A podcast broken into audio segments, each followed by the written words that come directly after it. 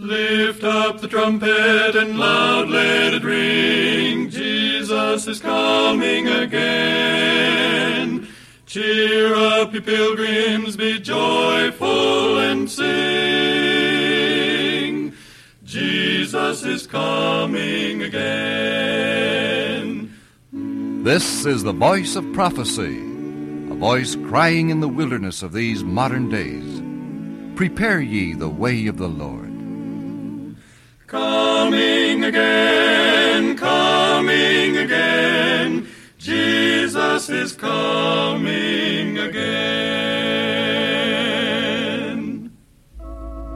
From our Voice of Prophecy studios in Los Angeles, California, we welcome you to this half hour of inspiration and music with the King's Heralds, Del Delker, Brad Braley, and H.M.S. Richards, the Voice of Prophecy speaker, a Seventh day Adventist minister.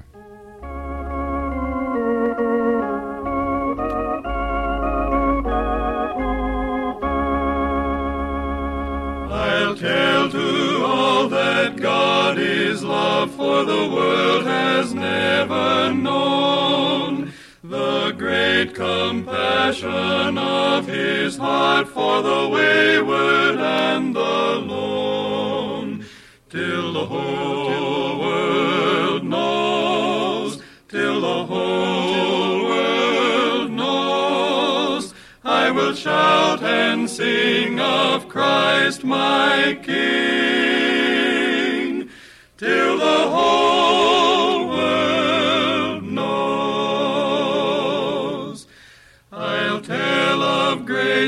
that keeps the soul of abiding grace within, of faith that overcomes the world with its tumult and its sin,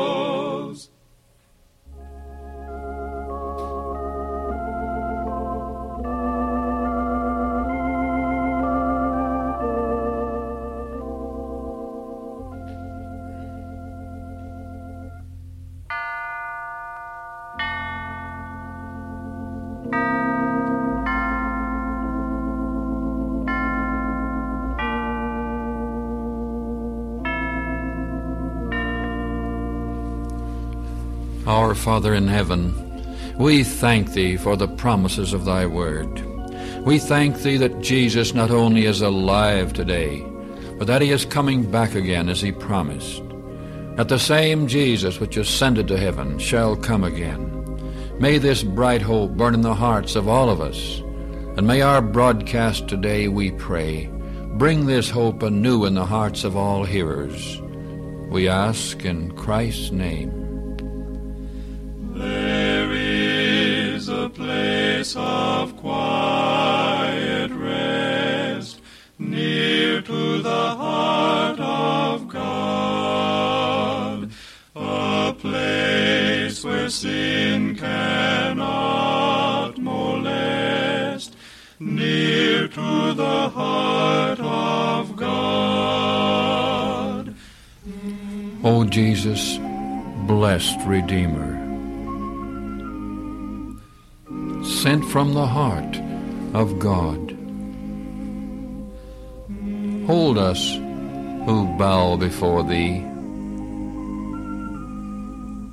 near to the heart of God.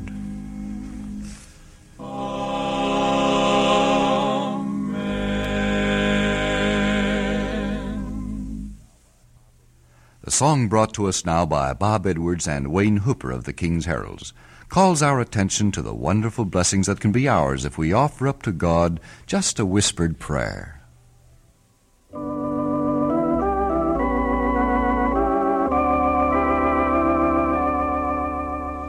Just a whispered prayer, and the Lord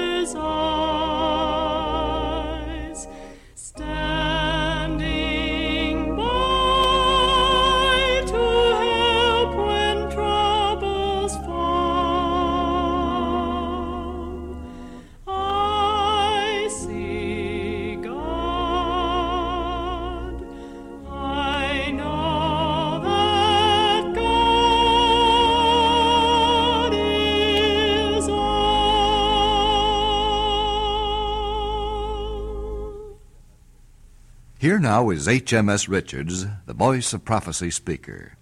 His subject, From the Mount of the Ascension. One day, Dr. George Gill was in the study of Pastor William Anderson of Dallas, Texas. Suddenly, Dr. Gill asked Dr. Anderson about his attitude on the subject of our Lord's second coming. The pastor wasn't interested. He said he had been so busy preaching about the first coming, he hadn't had time to think about the second coming. Well, said Dr. Gill, I just wanted to know whether you loved his appearing. Left alone in his study, Dr. Bill, as many of his friends called him, couldn't get the subject out of his mind. He kept asking himself over and over again, Do I love his appearing? The words of Scripture seem to repeat themselves, those words of Hebrews 9:27. As it is appointed unto men once to die, but after this the judgment. So Christ was once offered to bear the sins of many and unto them that look for him shall he appear the second time unto salvation. He took up his Bible, began to read from the writings of Paul in 2 Timothy and other scriptures. Before he left his desk that day, his heart burned within him. He realized he really did love the Lord's appearing. On going home, he astonished his wife by saying he was going to resign. The presbytery hired me as a postmillennialist and now I'm a premillennialist. He thought it was the only fair thing to do, so he took the matter before the Board of Elders. He said, I'm resigning. He told them the reason. But one of them cried out, Why, that's just what we've been praying for. Resign nothing. God has answered our prayers for you to preach the good news. From that day, Dr. Bill Anderson's ministry was transformed. His pastorate was so fruitful, it was spoken of throughout the whole world this blessed hope of our Lord's return certainly does change things when it gets into a man's heart. But now, let us read about something that happened on a Thursday afternoon. Here it is in St. Luke's Gospel, chapter 24, verses 50 to 52. Jesus had appeared again to his disciples after his resurrection. It's time for him now to return to his Father in heaven to share the glory which he had before the world was. And he led them out as far as to Bethany. And he lifted up his hands and blessed them. It came to pass, while he blessed them, he was parted from them and carried up into heaven. And they worshipped him and returned to Jerusalem with great joy. The Savior had been in this world as a man for about 33 years. He had endured its scorn, its insult, its persecution. He had been rejected, crucified, had risen from the dead. Now he was to ascend to his throne of glory. What are his last thoughts? Thoughts of condemnation and judgment for this old world? No. His last words are words of promise and comfort and blessing. He leaves with his disciples the wonderful promise, Lo, I am with you always even unto the end of the world. Through the ministry of His Holy Spirit, which He sent, He never left the world and will never leave it as long as His people are here. The Savior leads His disciples up the Mount of Olives, where they had spent so many happy hours together. They look out upon the scenes filled with holy memories. He leads the way across the summit and down a little on the eastern slope toward the town of Bethany, where his dear friends, Lazarus, Martha, and Mary, lived. He pauses. The disciples gather close about him to hear his wonderful words. He lifts up his hands in blessing. He seems to be growing taller, and gravitation loses its power over him. He slowly ascends from among them, drawn heavenward until a cloud hides him from their sight. From the same writer, Dr. Luke, let us read another description of the same scene. We find it here in the second volume of his works, the Acts of the Apostles, chapter 1, beginning with verse 9. And when he had spoken these things, while they beheld, he was taken up, and a cloud received him out of their sight. And while they looked steadfastly toward heaven, as he went up, Behold, two men stood by them in white apparel, which also said, Ye men of Galilee, why stand ye gazing up into heaven?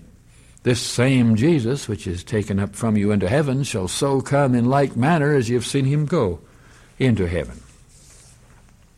From this testimony we know that our Savior is not done with this world. This earth has not seen the last of him. He was here once. He will be here again.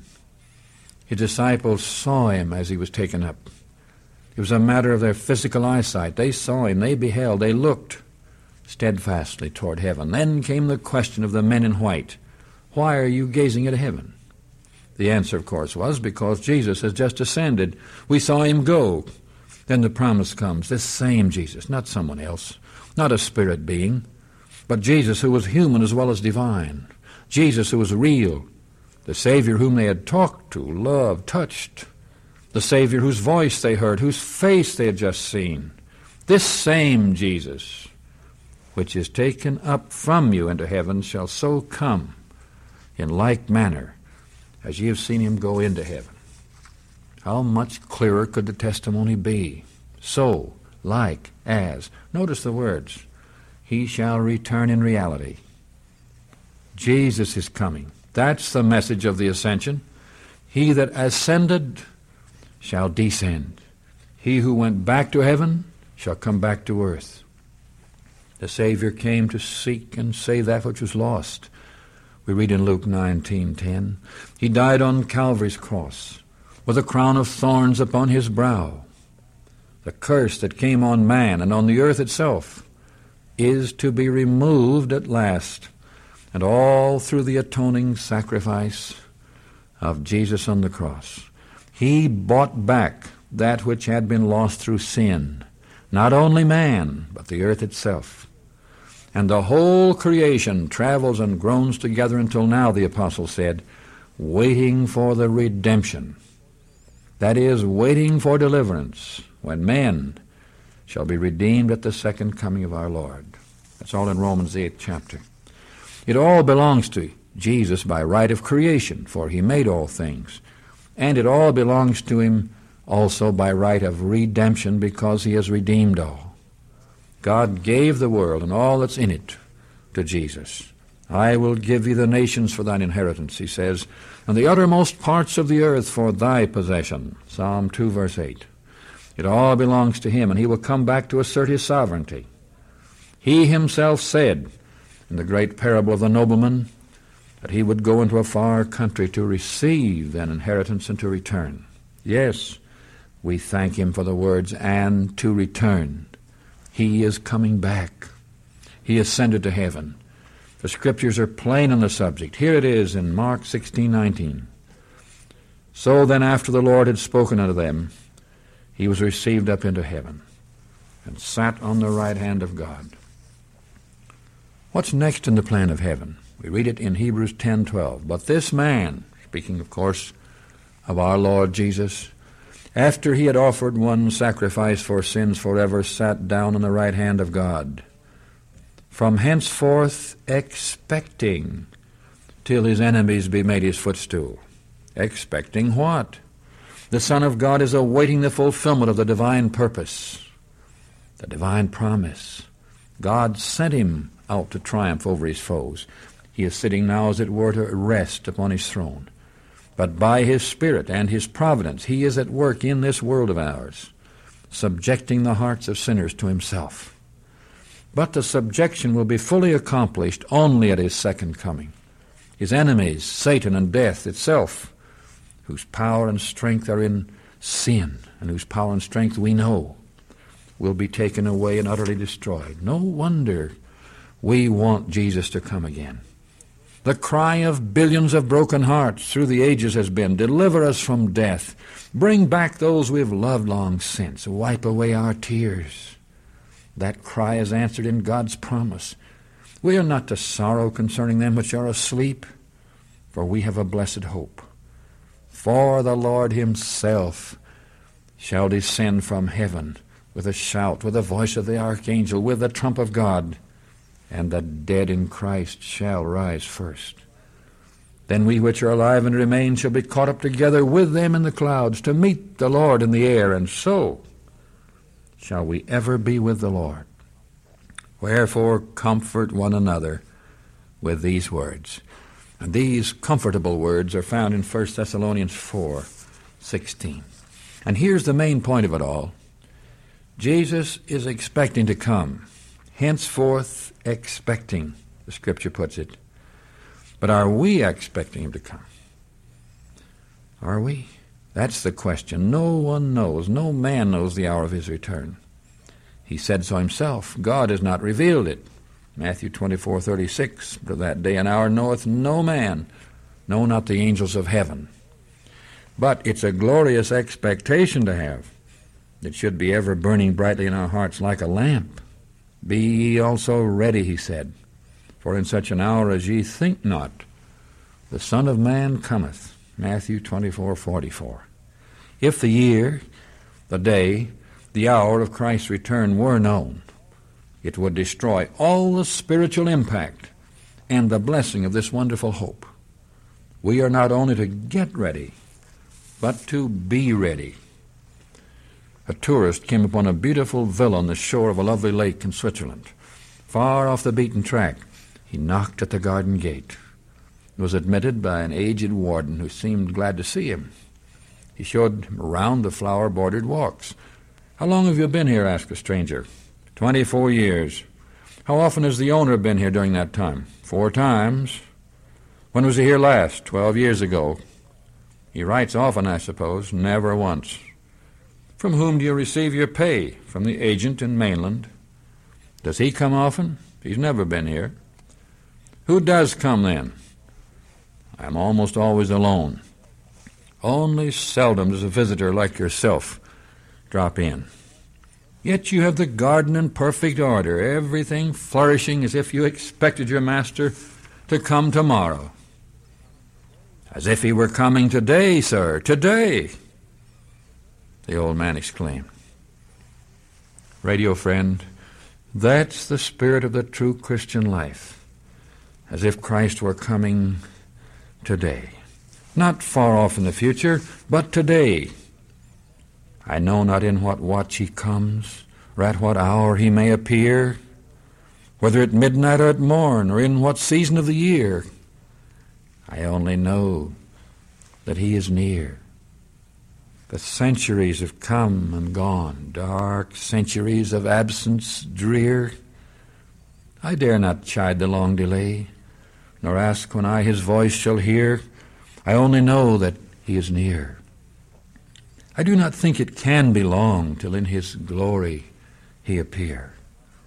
And yet I dare not name the day nor fix the solemn Advent year. I only know that He is near. In view of this sure return of Christ, He said, I will come again. What should we do? After that Thursday afternoon on the Mount of Ascension, those who saw Him go away and heard the promise worshipped Him. They returned to Jerusalem with great joy, were continually in the temple praising and blessing God. How can we keep from being happy and active in his service. Let us too serve him joyfully until he comes.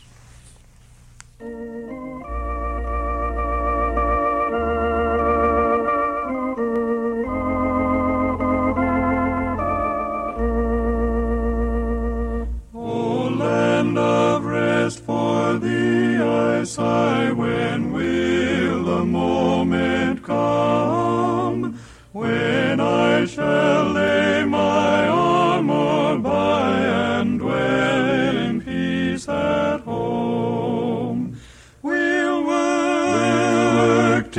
till Jesus comes. We'll work till Jesus comes. We'll work till Jesus comes, and we'll be gathered home. I sought at once my Savior's side, no more my steps shall roam. With him I'll brave death's chilling tide and reach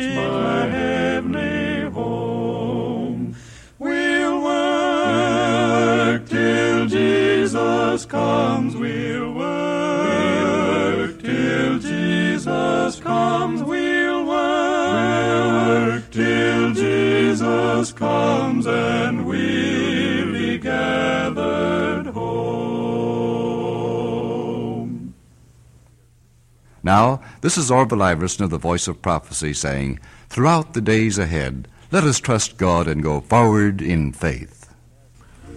And as we go forward in faith, why not take advantage of this new Voice of Prophecy Bible course, The Light of the World? Absolutely new. We're just announcing it. Write in for your Bible course, The Light of the World. We'll be happy to send it to you. And now we say, have faith in God. Christ died for us who have offended. Have faith in God. He rose again. Angel attended. Have faith in God. From Olivet he has ascended. Have faith, dear friend, in God. We hope our broadcast has brought blessing today. Be with us again next week for another broadcast brought to you by the voice of prophecy. The Lord bless thee and keep thee. The Lord make his face to shine upon thee and be gracious unto thee. The Lord lift up his countenance upon thee and give thee peace.